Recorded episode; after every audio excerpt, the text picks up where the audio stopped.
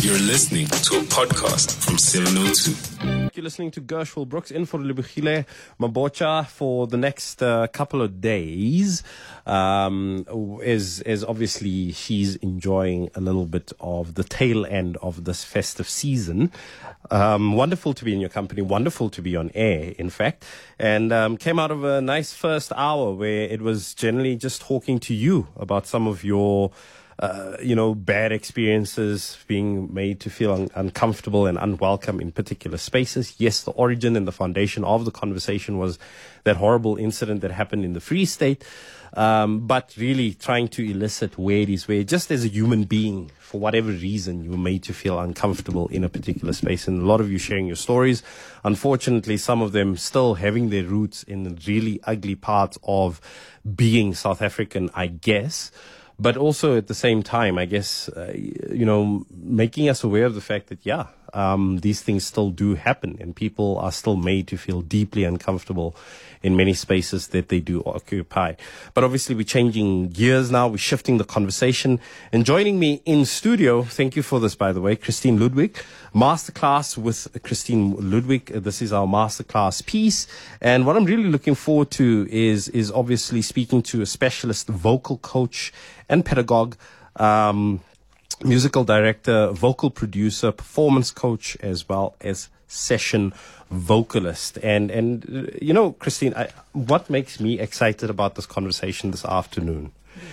Apart from your very extensive CV, which means that you're very well qualified to talk about this issue, is obviously, you know, we have the reality TV space, which I think is more voyeuristic, especially for people like myself. You know, I made the comment uh, prior to to uh, you know the news break that I really only watch idols at the beginning to see the really bad performances, right, and to have a bit of a giggle, and to see people who seem to lack self awareness entirely, right? And then after that, when it gets to sort of the top whatever, the top 32, the top 64, the top whatever number of people that actually make it through. I um, I don't really have much of an interest then. So you being so involved in the musical space, especially around vocals, right? Is there a lack of self awareness that you've noticed where people do not quite realize that they're not as great as they think they are?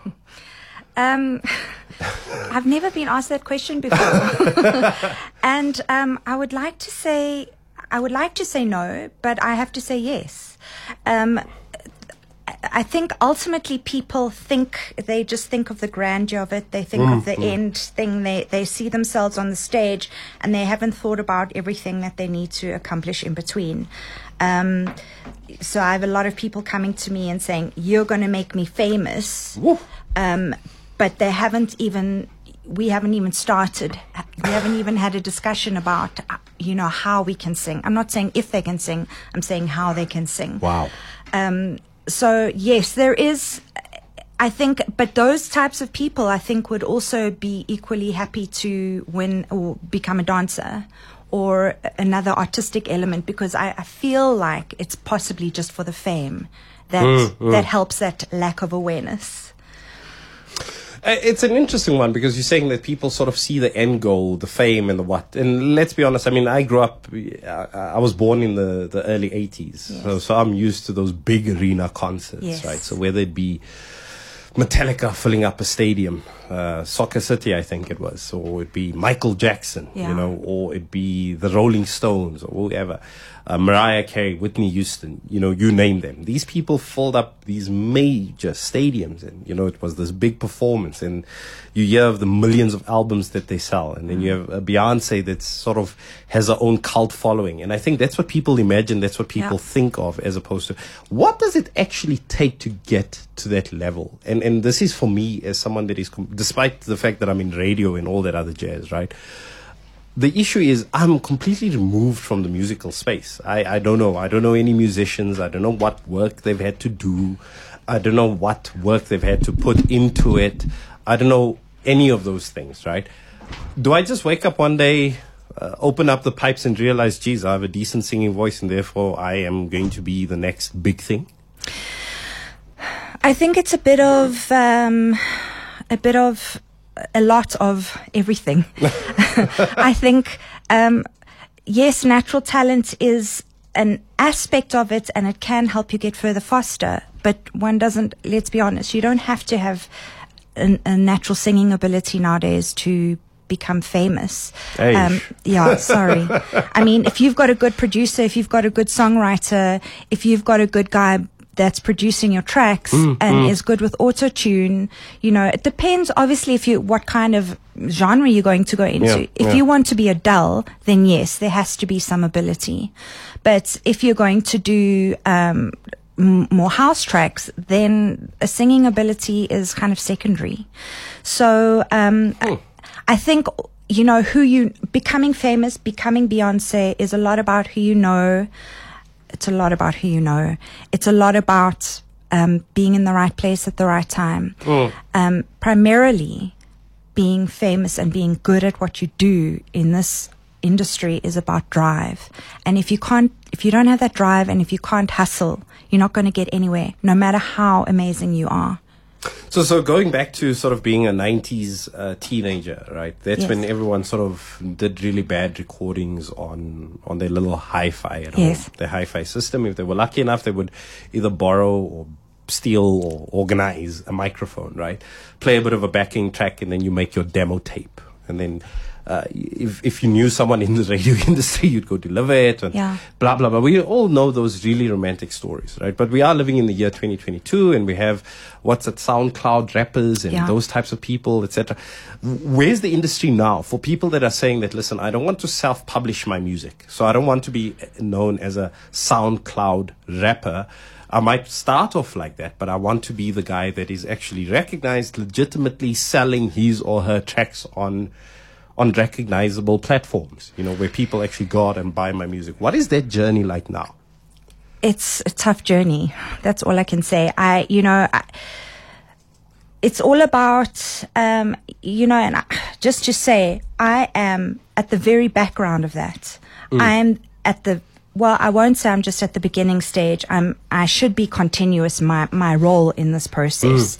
Um, but, it, um, so, so I don't actively help people get the deal Yeah, or yeah, get sure. to this. Yeah. But um, I, you know, I can't even say. I, I feel, I actually, I really feel, you know, I have all these young, upcoming, amazing songwriters, and they come to me and they say, "This is me. I have the voice. I have the talent. Now what?"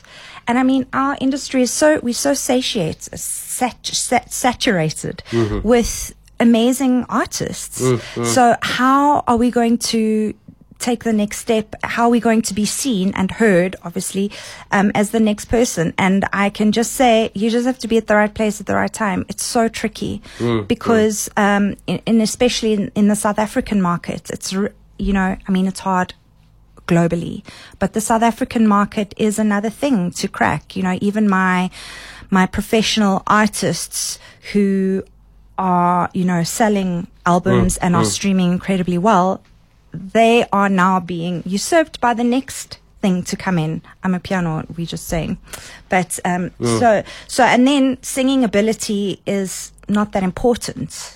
I hate to And I, say it. and, I, and I guess this is one thing for me about it is is that it is sort of based on being hot today or not. Yes. Right.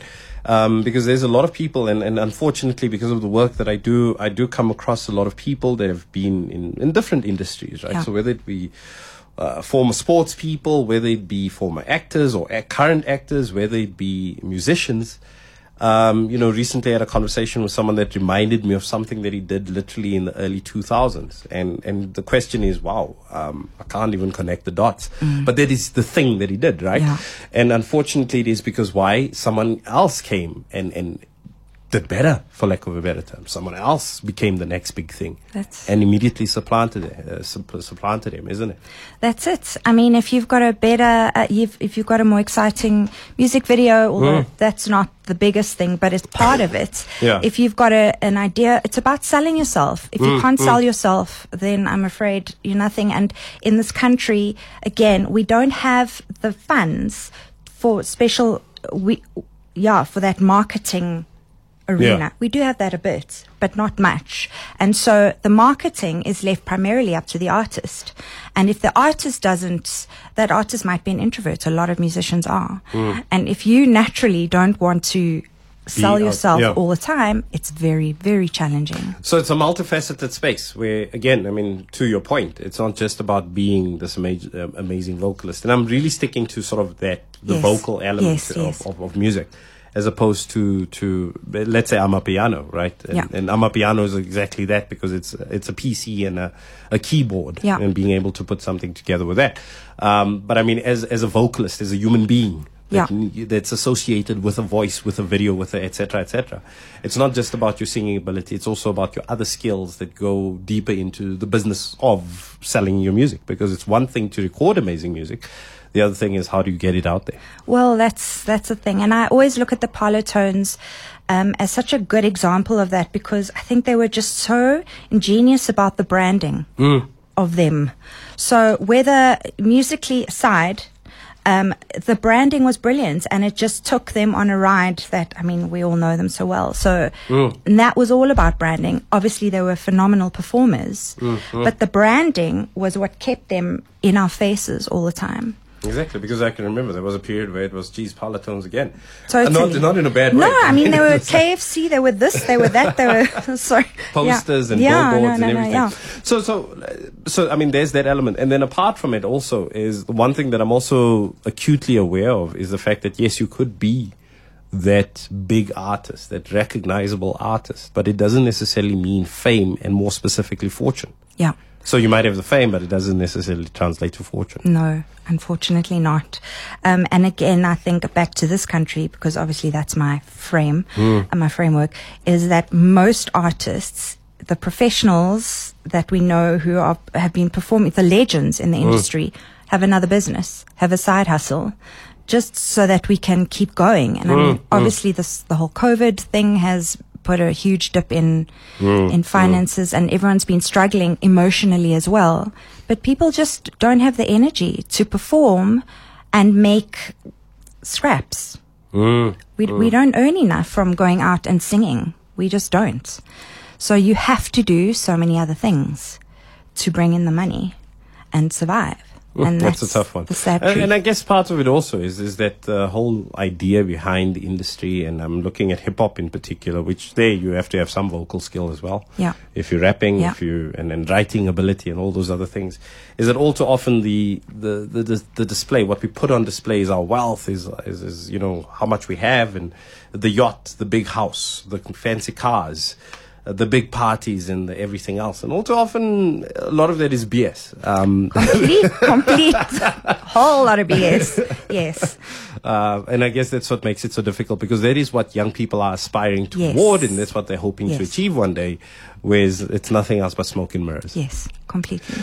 So let's talk about. I mean, now that we've set all of that that context about what the reality of it is, and it's something that you keep on mentioning is that your frame of your your your your, frame of reference is obviously mm. South Africa in itself. But I take it that we're not too different from many other countries. Obviously, the US is always the exception, where you could literally become a billionaire from Yeah. being a musician, Jay Z, Beyonce, those types of people.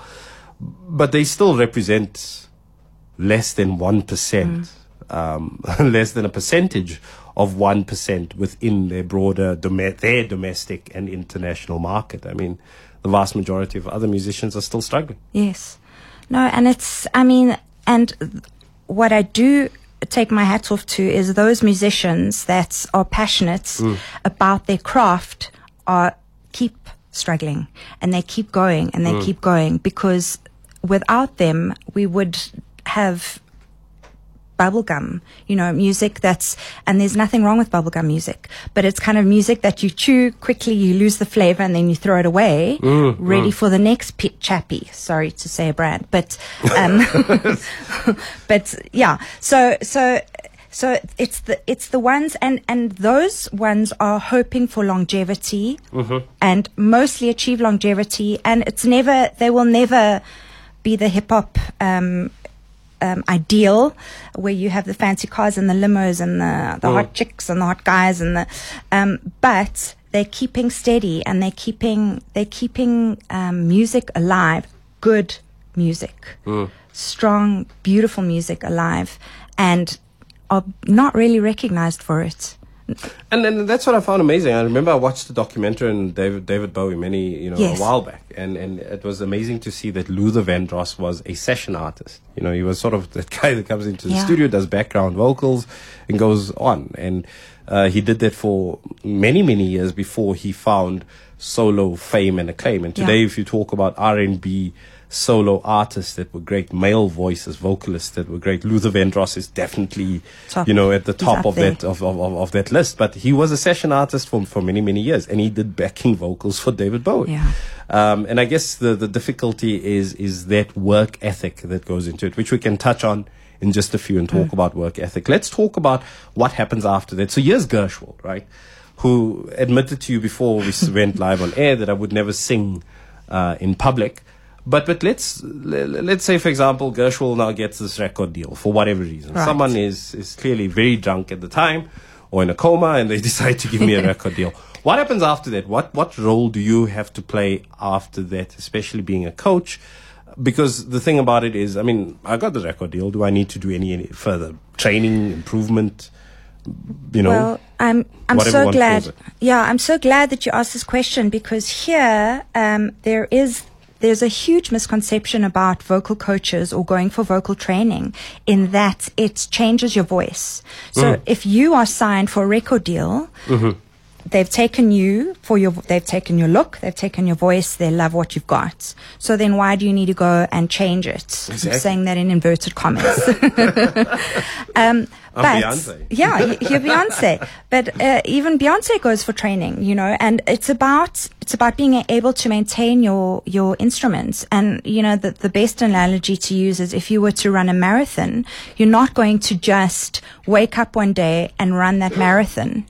You are going to train for that marathon. Mm, You're mm. going to get a specialized coach, an expert in their field to train you and work you every day to get you to your peak. So, so they're not going to teach you how to run because you mm. already know how to run. It's about teaching you how to run at your best. Um, and so that you can run forever. Um, and, and so a lot of producers, again, in this country and and also in the states, I must say, often think that by it's it's a cop out. By going for vocal coaching, it means that you can't sing, Wow. or or that you are. It's I've heard that a few times that you are. Um, yeah, that you've failed in some way, which makes me quite sad, obviously. Um, so, firstly, you said, where do we start if you've got the record deal? Firstly, it's to get you to acknowledge that it's okay to come for lessons mm. and for, for coaching and for training because you're, you're an athlete now. You are a mm, vocal, mm. you're a singing athlete, and we need to get you to your maximum. But I mean, to your point, and I'm thinking about this. If if I have to go back to you know those artists from the '60s, the '70s, the '80s, the '90s, you know, I mean, some of them, especially the ones that had longevity, the Yes. ones where you could literally listen from album one to two to three to, and and, and not the people that brought off sort of the the little LP or what the EP every second year or you know every six months then. There's something new out, that one song out. Yeah. But I mean, people, we, we, we've still had, and I don't know if this still happens, it just shows when last I actually bought an album, inverted commas. But, you know, you had the nine single album Yes. with nine songs on it, and you'd be able to listen to that one. And two, three years later, another, uh, album two comes out, and then album three, and album four. And all too often, what you would notice is that there's a marked evolution from those very first little notes that this person sang all the way through to album number six, number seven, number number eight, where there's there's this growth, there's this um, sophistication in the music, right? There's the sophistication in the voice, and that, and I take it that that has a lot, a hell of a lot to do with coaching, and it's not changing the voice, but really that it improves and gets better with time. Absolutely. I mean, I think Whitney Houston is a classic example. You know, if she started off, I mean, she was very young when she started. We Mm. also need to take into consideration that, you know, our bodies are still maturing. Mm. Um, up to really, we fully are matured at around 21. But that means our voices are also growing. Our larynxes are growing, Mm. which means that our vocal, our, our sound is changing. Mm. So, um, and, as we get older, you will also maybe, if you reflect on your own voice, your voice has become a bit lower and a bit deeper, Mm, Um, just because of the way our muscles, uh, with the way we age. And I mean, to your point of it, I'm sorry to interrupt. No, I no. mean, David O'Sullivan, a former colleague of ours, when he left 702, he played his first ever broadcast. And my God, the difference between what he sounded like that first broadcast versus what he sounded like. I mean, you could hear that there was a significant deepening of the voice. There was a massive change Yes. over those years. And, and that's the point that you're making is that it's not static. It's not. No. And, and it's exciting and we need to learn to work with that. And, but a lot of people get stuck and this is where the vocal damage happens. Yeah. Is we get used to working with our voices when they were in stage one. Ah. But because our voices are uh, evolving all the time, we need to learn how to work with that evolution of the voice. So, and I mean, training, also speaking as uh, you, you'll know as a speaker, you will have more resonance. You'll speak lower in your chest. Uh, you know, also when we're younger, we speak higher up here, but as we get older, we learn to resonate. We learn to have a deeper try voice. to sound like this. Exactly. And I, I mean, myself, I need to remind myself to speak a bit more in my chest because sometimes I have been asked if I'm old enough to sign an insurance thing because people think I'm a child still. yeah. So, um, I think, you know, once in the training, uh, I actually forgot what your question was now. No, we? no, no, I was so excited I get carried away. no, no, it's absolutely, that's when you're having fun uh, with these conversations. No, what I was asking is about, you know, that need for vocal training throughout. Yes. So in other words, and, and, you know, I think your, your analogy of, of an athlete is, is perfect because the thing is, um, unless I'm just going to run the, the comrades for fun, and let's be honest, a lot of people sort of, it's a bucket list Yeah. thing, right?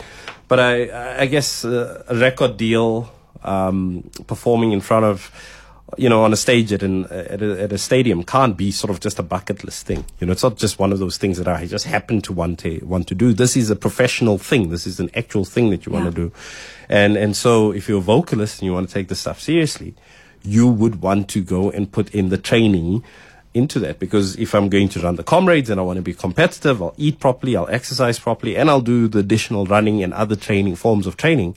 So I guess the same applies to, to singing that I can't just pitch up and rah, and then take off. Well, that's the thing. And um, what's so exciting for me um, now is that, well, and frustrating because it's holiday, but it is amazing because my professional clients, I'm suddenly so full over this holiday season, which means that we we are working again. We've got live gigs, but also my my pros are now getting it. You know, um, uh, that sounded a bit condescending, but I, you know, I think it's a lot of my professional clients that I'm working with now have come to me after they've had vocal surgery, after they've had nodules, they've had the damage, they got the record deal, they they sang too much, they sang too hard. Um, you know, the pressure of performing was too much, and then they they their voices were damaged. Geez, we need to talk about that. I mean, Yeah. that uh, sort of, uh, you know, it's, it's it's it's the analogy between this and sports is just sort of just continuing because now you also have the the vocal damage, right? So, Absolutely. I mean, that's hectic. No, it's so hectic. And then you dealing with, so then they come to you after they've had the surgery and their voices are slightly different now because they've been pushing their voices through damage. So, um, yeah, and, and so that becomes what they're used to. They're used to now singing with their damaged voice, you know, and there's that lot of that thing, oh, your voice sounds so husky. That's amazing. Mm. Some people are born with a husky voice. A lot of people that comes from vocal damage. And mm. so once the, the, the operation has taken place, the nodules or whatever, um, mm. thing has happened is removed, then they, they have a fresh voice again. And now mentally, how do I deal with this fresh voice? Because my voice, they are used to their new voice.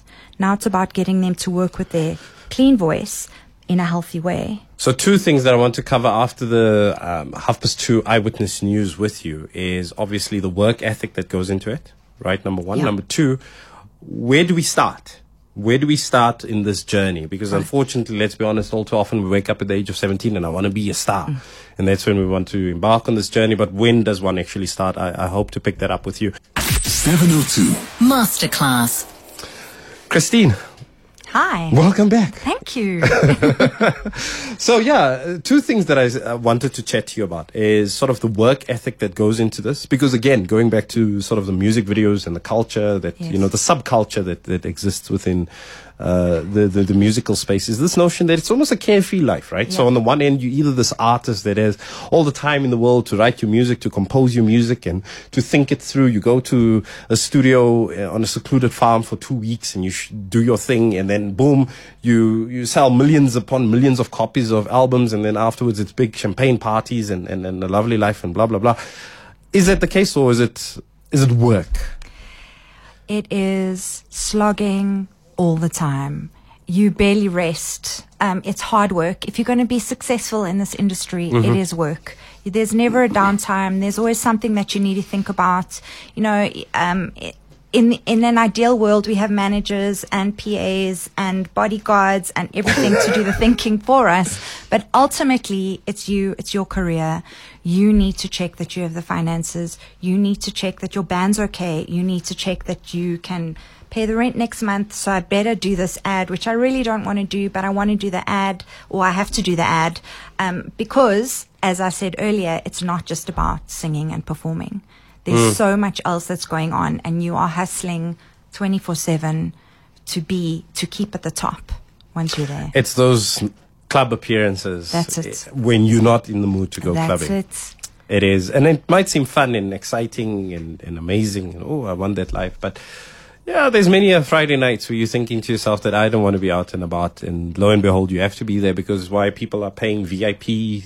More people have bought VIP tickets so that they can sit next to you. Completely. Um, there are people whose hands you have to shake. There are suddenly you everyone's role model, and you have to be the ambassador for this, that, and the other. And suddenly a perfume can't sell without your Yeah. face or your face attached to the bottle, and so on and so forth. So, in other words, and, and assuming that's at the height of success, right? And then for your average worker bee musician, I take it that you have to go and do backing vocals for other people. That you have to do a range of other things, isn't it? That's the thing. It's about finding that balance. And you know, if if you're lucky enough to only be doing music, um, then it's about balancing your stuff and other people's stuff. So how do I keep my artistic integrity and keep my creativity for my product, but I also need to be super creative for this other person's product. So it's really, it's all about finding the right balance and everyone is different. Everything works differently for everyone else. So yeah, it's tough. But now, Christine, you know, I, I don't know. Um, I, I hate the song. I've been to, you've just given me the song that you've Yeah. written for me that I have to perform, and I, I it's not me, you know. Uh, it, it doesn't reflect my values. It's it's making reference to women in a way that I would never make reference to them. I'm a, I'm a I'm a big this thing lover, but I'm not, you know. Um, and and the the record la- label owner will tell me that listen, you dude, you better do the song because that's what's going to sell. What then? Well, this is the lifelong troublesome problem that we all have as as recording artists is um, are we going to stick to our guns um, or get the deal but move another way? It's so you know i mean it depends what contract you've signed. If you are contracted to sing the song with the terrible lyrics then you have to do it. But this is why um, it's easier um, to be with indie indie labels sometimes. Um, because then ultimately the indie label has signed you because you're you which is why the bigger labels also say that they're signing you, but because there's a bigger reach for them, Yeah. um, you have to comply a little bit more because their goals are even more money orientated. For for for for, uh, uh, for those of us that read a lot, right? I mean, I remember reading articles where Simon Cowell was explaining how he put together some of the biggest boy bands in Britain. Yeah. Where the backstories is that they were high school best friends, despite the fact that one of them is like 45 years old with a lot of makeup on, and the other one is 16, which means that they couldn't possibly have met in high school unless the one was a teacher and the other one was a student. But the point that I'm making is, is that um, they literally just sort of farm these young people, put them together, and say that listen, you guys will work out. Uh, you know, the young girls are going to, the teenage girls are going to buy your albums and your CDs and your stuff and your posters and God knows whatever else like crazy. Yeah. So we're going to put you guys together for two to three years. You're going to run around the country. You're probably going to end up running around the world, doing your stuff, and then afterwards take home your millions and then forget about you forever and ever. And all too often, you don't even know what are the songs that you're singing. Uh, someone just hands you a sheet of paper. You have to go do the recording. Clar, go home. And then uh, appear for the concert. So that that can also be the other side of the coin. That that where it's you you you're almost a product for lack of a better Well, term. completely. You are completely a product. You're part of the machine, part of the mechanism, and it's fine. I think for a while, and if you don't want to go too deeply into it, Mm. if you don't think about what you're singing about, you just sing and perform, and you're told that I sing. You you sing nicely, and you work with other people well. Mm. So let's just go with it, and then you can just. Then it does become easier because you do. You don't have to think. You're told what to do all the time, and then you can live the artist's life. Hmm. But then you, but then there is a, a dark side to that. You know, drugs and too much partying. It does. It gets to you, and that is unfortunately a part of it. So you can keep up all the time to perform, and then you know you look at Backstreet Boys and all of those. I mean, ultimately, everyone's got their. Everyone has been through rehab once or twice. I don't know. I'll give you an opportunity, I guess, towards the end of the conversation for you to sort of, uh, you know, bring forth your inner Nancy Reagan and tell them to, to say, just say no. Yes. But but before we get to that, so I mean, uh, you know, without wanting to scare anyone off, and that's not what I'm trying to do. Yeah. It's it's to to to present the reality of what ultimately is still work. What ultimately is still an industry, what ultimately is still something that's quite unforgiving, let's be quite honest. Yeah. Uh, there's no, at the age of 65, we retire with a nice pension. You could retire after your first recording. Absolutely. You could retire before you even Yeah. get to do your first Yeah. recording. But the point that I wanted to get from you, though, is uh, for those survivors that are listening to the show and are saying that, listen, we still want to do this. I, I heard my child sing in the school choir. Mm. I heard my daughter come home from school and she sang a little nursery rhyme, and this child is a future in music. Yeah. Where do we start? When do we start? What do we start? If that makes any sense. Yes. Well, I, I also first want to say that singing specifically isn't just about being famous. Hmm. There are so many positive elements that come from singing. I mean, there have been thousands of studies done about the brain, the, the good thing it does for your brain, and it helps your thinking, and it helps your heart, and it helps your just your mental stability. So there's so many positive things just to sing. And um, you can sing in a choir, you can sing at school, you can sing at church, you can sing, and just singing is uplifting in itself. So, uh, you know, I think even if you don't become Beyonce, singing is rewarding just as it is, just to sing. Um, so, if you were to come if you were to start though, I think um, back to your question, I you can really start singing at any age. I prefer not to teach personally the, the really young children because Okay. their voices are still maturing. Their vo- their vocal cords, their vocal folds are growing and maturing. Everything's growing. Um, you know, if you The have hormones haven't kicked out, kicked in yet everything thickened everything is still changing. Yeah so i'm happy to work with them but in a one-on-one session it's a bit too intense for the little ones. So if you want to send your child to singing send them to group singing send them to choir send them to children's um, theatre group workshop groups all Mm, of those things that can get get the inspiration get them inspired about music in the first place then, um, I mean, I have a lot of, I work a lot in high schools. I work with students who uh, are also, apart from my professional clients, they are taking music as a matric subject. So they sing as their matric subject. And those children are mostly come to start coming to me from about 16. That's a good age. They, um, sometimes the boys are still working through their pubescent voices. I would love to hear what that sounds like.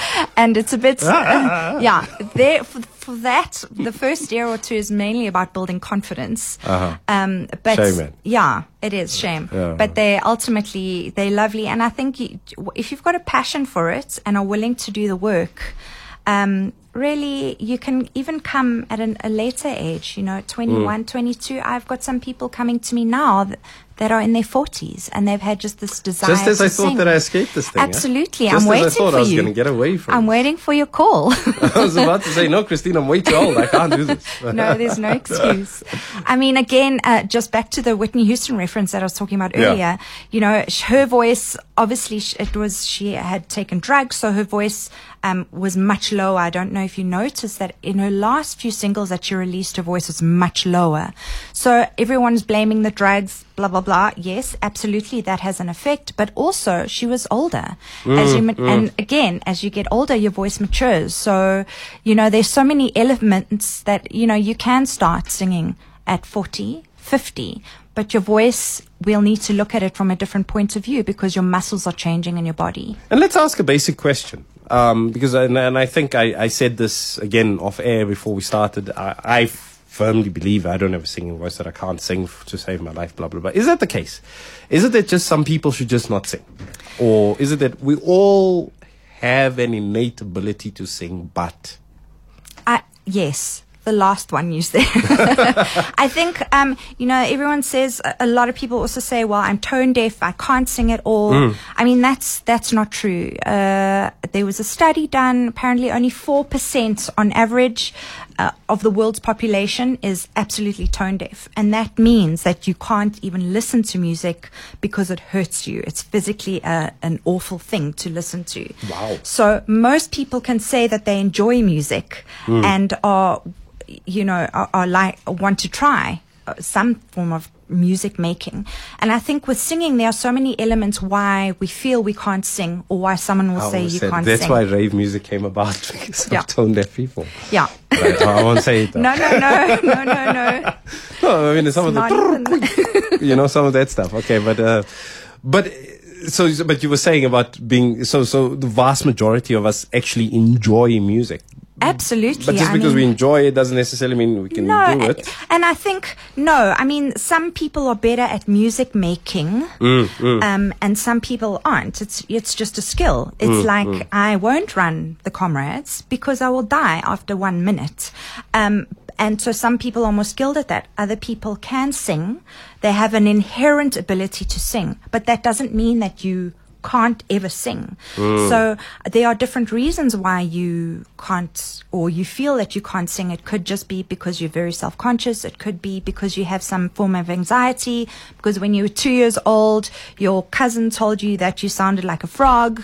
Um, or it could be the way your, your, your, you place the sound in your voice, in your mm. mouth. You know, there's so many different elements. And once we understand how you are creating the sound in your body, then we are able to teach you how to create the sound that we want, a singing sound that we want. Right.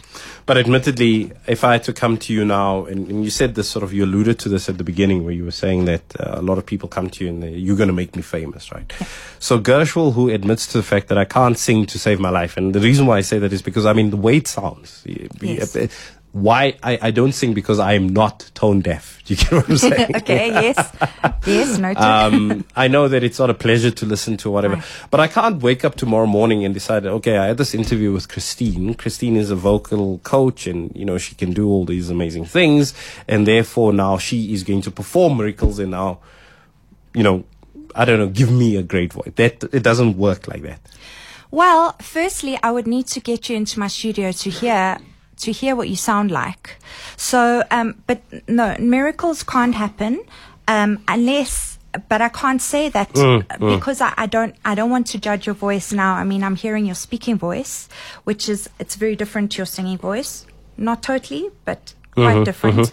Um, it also depends how much work you're willing to put into it. So some people will come for the lesson and then go home and then come back in a month and see me and their voice is the same. If you are willing to work on your voice, Mm. just like running a marathon, you have to exercise every single day, then your voice can become a better product of what it is now. Sure, I get you. Just a quick example. I had someone come into my studio a few years ago who couldn't sing a note. He sang one song, and out of that whole song, he got one note right. And I worked with him. yeah, I know. And but he was what he wanted to. He says, "My family are, are musical, and I want to sing." And he came to me for two and a half years. And Wow. he worked really hard. And at the end of it, he performed with a live band. He's not going to become a professional singer, but the the the pride that that gave him for no reason at all. He just wanted to achieve that goal, and I think that's that is a good. That's an awesome one. That's Yeah. that's really an awesome story. Uh, would you happy be happy to share any contact details, uh, website, social media, email address for people that are listening to this? I saw that there's a WhatsApp where someone is keen on on, on you know coming through, bringing um, bringing someone along for vocal for vocal training. Is is that something that you're open to? Yes, sure. Anyone can contact me. I am quite busy, so if I, I can refer you to other people though that are very skilled, um, you can get me on my website. It's at info at christineludwig.co.za and Ludwig L U D W I G as in like Beethoven. Ludwig. No, So stunning. I'd love to hear from you. No, that, uh, look, uh, I think for me it's it's something absolutely amazing, and, and I always marvel at musical ability and and how it's it's still ultimately work. You need the dedication, you need. But there was another side to the coin where you mentioned sort of the injuries that you pick up along the way, and Yeah. uh, it's it's always something I found. I mean, even doing talk radio, for example, I don't do that much radio anymore, where I can say I'm the guy that has to have a special tea to blend to keep the voice going. But apparently, after some time, the vocal cords take a bit of strain because you're doing a lot more than what the average human being does with them. Absolutely. I mean, even um, uh, um, stand-up comedians, teachers, yeah. people who use their voices all the time struggle um, with vocal, with with sustaining, maintaining their voices. And I see, I work very closely with uh, Dr. Lance Marin, who's considered the the ENT to the stars. So a lot of um, big professionals go to him for vocal surgery and vocal work. And um, so he has seen everyone from the top singers in the country to just speakers, talkers, um, people who use their voices all the time. And, um, you know, just looking at their, it's, it's, it's sad when you see someone that can't use their voice as it should be used. So learning the correct te- technique for voice, singing and speaking is incredibly important. So that is where your coaching then also becomes essential. It's not just a case of it's not just to improve the actual voice, but it's also to maintain the health It's of about, that voice. it's about maintaining. and and I guess that is why when I buy the album, when I'm listening to the CD, the MP3, the whatever, show album, I'm out of date. I know. when I download the song, right, and I'm listening to the song, um, it's so much different when the person is performing live because all too often then you can hear that wow, they really don't sound like this on the album, do they? No, absolutely. And that's the problem is that a lot of um, artists will record in studio and you can do 20,000 takes of one high note in studio, but you can't ever perform that live. So, you know, it's so important. and this is also where my role comes in as a vocal coach is about helping artists understand the mix and how we work live and in studio together because at some point they have to meet. Otherwise, you can't maintain that live performance lifestyle. You'll collapse. That's what happened to Adele. She couldn't do it. She had she's had vocal operations um, because she got nodules from from Yeah. um, singing. And I guess, and, and uh, very true, and I can imagine, especially with someone that sings at that range, Yeah. That level of clarity. Uh, guess what? If I'm going to pay X amount for your to- uh, concert tickets, I'm not going to come and listen to yeah, you No, know, I'm not going to come and listen to nonsense because I know. I mean, if it's a Janet Jackson or Michael Jackson hopping up and down and doing dances and stuff, and Billie Jean doesn't quite sound the same. Yeah. It's excusable, right? Yeah. Because there's a lot of movement and stuff happening. But when it's Adele with that pure, crisp voice, that's what I'm. Yes, that's what I want to hear. that's what I expect. Exactly. Absolutely stunning chatting to you, Christine. Thank all the best. Thank and you very much. thanks for the you. masterclass. Thank you.